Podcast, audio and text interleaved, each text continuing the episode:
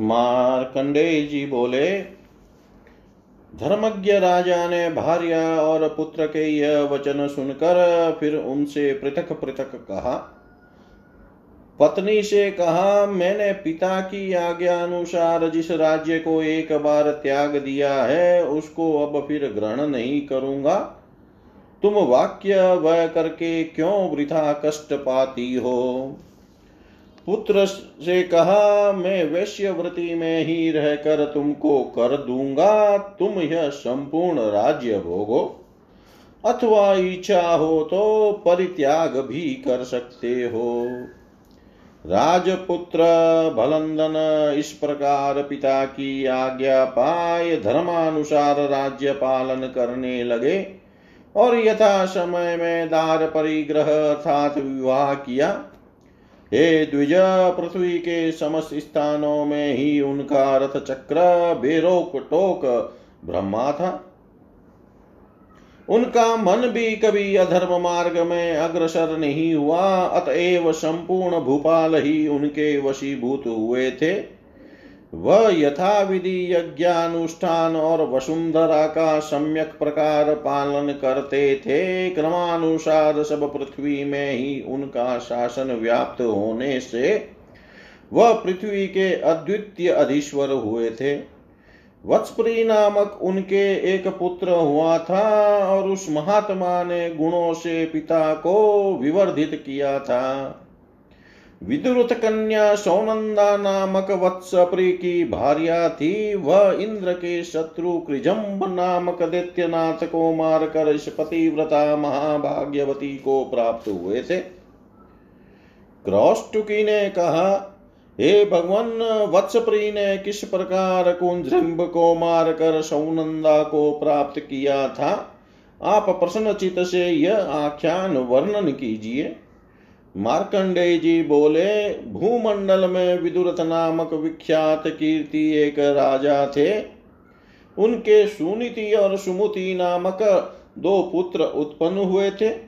किसी समय विदुरथ ने मृगया को, मृगया के लिए जाकर पृथ्वी का मुख स्वरूप निकला हुआ एक बड़ा गर्त गड्ढा देखा। उन्होंने वह भयंकर गर्त देखकर पहले विचारा, यह क्या है? फिर सोचा, यह कभी पुरातन समय का भूमि विवर नहीं है, मुझको बोध होता है कि यह पाताल विविर है। इस प्रकार चिंता करते थे, इसी अवसर में उस विजन वन में सुव्रत नामक एक ब्राह्मण तपस्वी को आते हुए देखा। आश्चर्य युक्त राजा ने उसको पृथ्वी का वह गंभीर विवर दिखाए। यह क्या है? इस प्रकार कहकर उसका वृतांत पूछा। ऋषि ने कहा, हे महीपाल, आप क्या इसको नहीं जानते? जब पृथ्वी का समस्त वृतांत ही राजा को जान रखना उचित है तो मेरे मत से आप यह सुनने के यथार्थ योग्य पात्र हैं। महावीरशाली उग्र एक दानवर सातल में वास करता है। वह पृथ्वी को जमृत जम्बाई वाला करता है, इस कारण सब उसको कुजृम्ब कहते हैं। हे नराधिप, इस भूमंडल और स्वर्ग राज्य के प्रति प्राणी में ही जो समस्त घटना होती है, वह सब इसी का कार्य है। आप क्या उसको नहीं जानते नहीं है? पूर्व काल में विश्वकर्मा ने सुनंद नामक जो मुसल निर्माण किया था यह दुरात्मा उसी को ग्रहण करके युद्ध काल में उसी के द्वारा शत्रुओं को हनन करता है और उसके द्वारा ही रसातल में पृथ्वी भेद कर अन्य अन्य से भी उसके बलहानि रूप दोष की बात नहीं जान, अन्य, अन्यान्य सब असुरों के लिए द्वार बनाता है। उस सुनंद मुसल के आधात से ही स्थान की पृथ्वी भेद कर उसने यह विवर किया है। आप उसको बिना पराजय किस प्रकार भोग करते हैं? उग्र कर्मादित्य मुसलायुध से अधिक बलशाली होकर यज्ञ कर्म का विनाश और देवताओं को व्यथित करता हुआ दैत्यों को तृप्त करता है। आप यदि पाताल में रहने वाले इस शत्रु को पराजय कर सकेंगे तो आप संपूर्ण पृथ्वी के अधीश्वर होकर परमेश्वर सम्राट होने में समर्थ होंगे। जनगण इस मुसल को सौनंद कहते हैं, और विचक्षण पुरुष भी उस, उसके बलाबल संबंध में इस प्रकार कहते हैं वह मुसल जिस दिन स्त्री के हाथ से छुआ जाए, उस दिन वीरहीन होता है और उसके दूसरे दिन फिर वह पूर्ववत बलशाली हो जाता है। किंतु वह दुराचारी मुसल का यह प्रभाव और स्त्री जाति के हस्ताग्र स्पर्श से भी उसके बलहानि रूप दोष की बात नहीं जानता है। हे राजन, दुरात्मा दानव का और मुसल का इस प्रकार बल आपसे कहा गया, अब मेरे कहने के अनुसार कार्य कीजिए, हे महीपते। तुम्हारे पुर के निकट ही उसने यह भूमिरंध्र किया है, फिर आप क्यों निश्चिंत हो रहे हैं? जब ऋषि प्रकार इस प्रकार कहकर चले गए, तब राजा भी अपने पुर में आए और वहाँ मंत्रज्ञ मंत्रियों से मंत्रणा करने लगे। मुसल का प्रभाव और वीर हानि इत्यादि जो जो सुनाए थे, वह सब मंत्रियों के समीप प्रकाशित किया। जब राजा मंत्रियों के संग यह परामर्श कर रहे थे, उनकी कन्या मुदावती भी उस समय पार्श्व में बैठी हुई सब सुन रही थी। इस घटना के कई दिन पीछे ही सखियों के संग मुदावती जब उपवन में थी, तब कुद्रिम्बदैत्य ने उस अवस्था वाली कन्या को उस अपवन से हरण किया।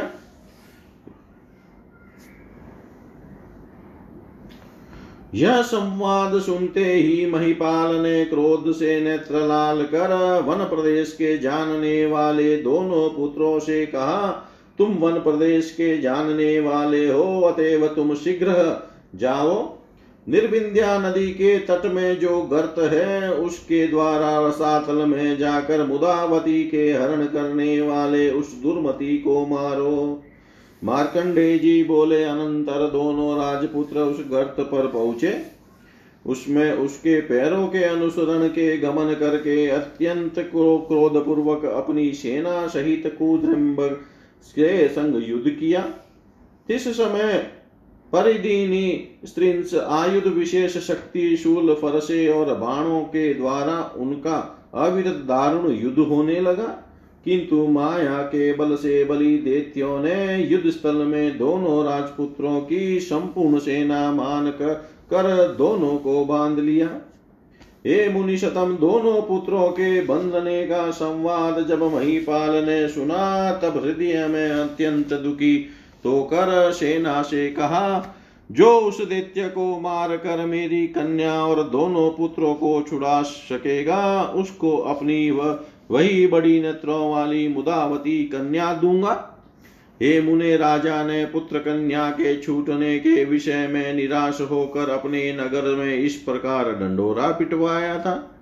बलवान वीरशाली अस्त्रवित्त भलनंदन पुत्र वत्स प्रिय घोषणा सुनकर आए और पिता के मित्र पार्थिव सत्तम विदुरथ को प्रणाम करके विनय से नम्र होकर कहा, मुझको आज्ञा दीजिए, मैं अभी आपके तेज बल से उस दैत्य को मारकर आपकी कन्या और पुत्रों को छुड़ाता हूँ। मार्कंडे जी बोले, राजा ने मित्र पुत्र वत्स प्री को सहर्ष आलिंगन करके कहा, हे वत्स कार्य सिद्धि के लिए जाओ। यदि यह कार्य कर सको तो तुम्हारा, तुम्हारे द्वारा यथार्थ मित्र पुत्र का कार्य संपन्न हुआ, समझूँगा। और हे वत्स, यदि इस इस कार्य में तुम्हारा मन अत्यंत उत्साहपूर्ण हो तो इस कार्य को शीघ्र संपादन करो। मार्कंडे जी बोले, इसके पीछे महावीर वत्सप्री खड़ग धनुष गोधा और अंगुली त्राण, चर्म का अंगुली में पहरा जाता है। उसको अंगुली त्राण इत्यादि धारण कर उसी गर्त के द्वारा शीघ्र पद से पाताल में घुसे और वहाँ राजपुत्र ने अपने उग्र धनुष के प्रत्यंचा की टंकार करी कि जिससे संपूर्ण पाताल विवर परिपूर्ण हो गया। दानवपति कुद्रिम्ब इस धनुष की प्रत्यंचा का शब्द सुनने से अत्यंत क्रोधित हो अपनी अपनी से सेना सहित आन कर उपस्थित हुआ। तब बलशाली सेना से युक्त राजपुत्र के संग सेना की अधिकाई से बलि कुद्रम्ब का युद्ध हुआ। दानव तीन दिन तक उनके प्रसंग संग्राम करके क्रोध चित्त, क्रोधित चित से मूसल लेने को दौड़ा हे महाभाग। प्रजापति निमित्त वह मुसल गंध माल्य धूप इत्यादि के द्वारा पूजित होकर अंतपुर में रखा रहता था। मुदावती पहले से ही मुसल का प्रभाव जानती थी। उसने मस्तक झुकाकर उसको स्पर्श किया था। और जब असुर ने वह मुसल ग्रहण किया, तब तक उस सुंदरी ने पूजा के बहाने उसको बारंबार स्पर्श किया। इसके उपरांत असुरपति रण स्थल में उपस्थित हो उस मुसल के द्वारा युद्ध करने लगा। किंतु शत्रुओं में मुसलपात व्यर्थ होने लगा। हे मुने, सौनंद परम अस्त्र मुसल के वीरहीन होने पर दैत्य अस्त्र शस्त्र द्वारा ही संग्राम में शत्रु के संग युद्ध करने लगा। किंतु दैत्यराज पुत्र के समान अस्त्र अस्त्र शस्त्र द्वारा युद्ध में पारदर्शी नहीं था और उसको जो मुसल का बल था, वह भी बुद्धि बल में व्यर्थ किया गया था। अतएव राजपुत्र ने उसको संपूर्ण अस्त्र शस्त्र व्यर्थ करके उसको तत्काल रथ विहीन किया। तब दैत्य फिर तलवार और ढाल ग्रहण करके दौड़ा हुआ आया। इंद्र शत्रु इस, उस दैत्य के क्रोध युक्त होकर वेग सहित आने पर राजपुत्र ने कालाग्नि तुल्य चमकते हुए आग्नेयास्त्र द्वारा उसको वध किया। देव शत्रु क्रिजम्बन किरजम ने उस आग्नेयास्त्र से हृदय में अत्यंत घायल हो जैसे ही प्राण परित्याग किया, उसी समय पातालवासी उर्गो में महा उत्सव उपस्थित हुआ। तिष्काल राजपुत्र के ऊपर पुष्प वृष्टि होने लगी, गंधर्वों ने संगीत आरंभ किया और समस्त देव बाजे बज उठे। राजपुत्र वत्सप्री ने भी दैत्य के विनाश करके सुनीति और सुमति नामक दोनों राजपुत्र और राजकन्या छिनांगी मुदावती को छुड़ाया। कुद्रिम्ब के मारे जाने पर शेष नामक नागराज अनंत ने उस मुसल को ग्रहण किया और हे द्विज तपोधन नागराज, राजकन्या मुदावती का अभिप्राय समझकर सहर्ष उसके प्रति संतुष्ट हुए। स्त्री के करतल स्पर्श का प्रभाव जानकर मुदावती ने जो बारंबार मुसल को स्पर्श किया था, इस कारण नागराज ने सानंद मुदावती का सौनंद मुसल के गुण से सुनंदा यह नाम रखा। राजपुत्र ने दोनों भ्राताओं के सहित उस कन्या को शीघ्र पिता के समीप लाय प्रणाम पूर्वक कहा। ये तात आपकी आज्ञा अनुसार आपके ये दोनों पुत्र और मुदावती ले आया हूँ। अब मुझको अन्य जो करना होगा उसकी आज्ञा दीजिए। मार्कंडे जी बोले, तब महीपाल ने प्रीतिपूर्ण हृदय, उच्च और मधुर वचनों से, साधु वत्स साधु वत्स, इस प्रकार कहकर फिर कहा, हे वत्स, आज मैं तीन कारणों से देवताओं के द्वारा भी प्रशंसित हुआ हूँ।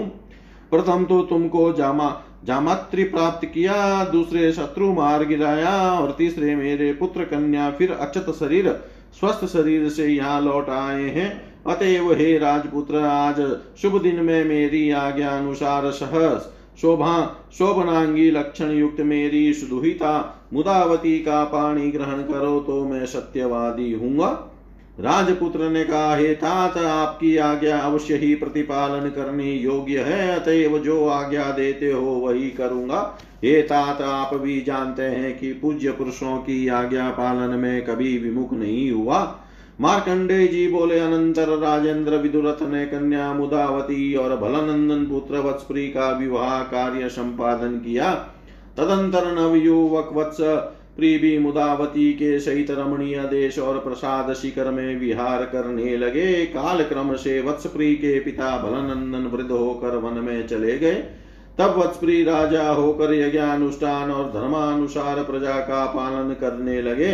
प्रजा उन महात्माओं के द्वारा पुत्र के समान पाली जाकर उत्तरोत्तर समृद्धिशाली होने लगी और उनके राज्य में कहीं वर्ण शंकर की उत्पत्ति नहीं हुई। उनके शासन काल में चोर, हिंसक, जंतु दुवृत्त कुचाली और अन्य अन्य विघ्नों से कोई भय नहीं था। ओम पूर्णमद पूर्णमिदम पूर्णात् पूर्णमुदच्यते पूर्णस्य पूर्णमादाय, पूर्णमेवावशिष्यते। ॐ शान्ति शान्ति शान्ति।